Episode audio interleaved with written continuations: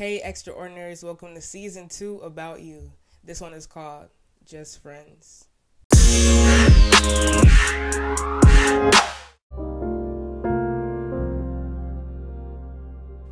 think I fell in love with you. I tried to stay focused, you know, on the usual work, church, and school. But you, you're always in my view.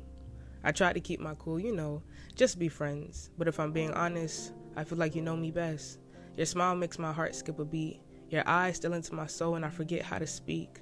Your company is what I need. Well, at least, sometimes. Never before Elohim. You're so you.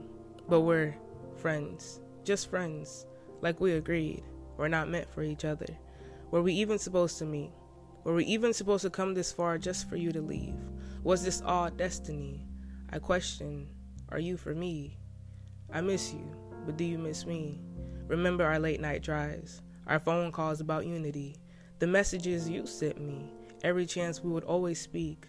Wasn't I the rib to your spleen? You were my heart to the beat. Then we make each other complete. Now it's all just a faint memory.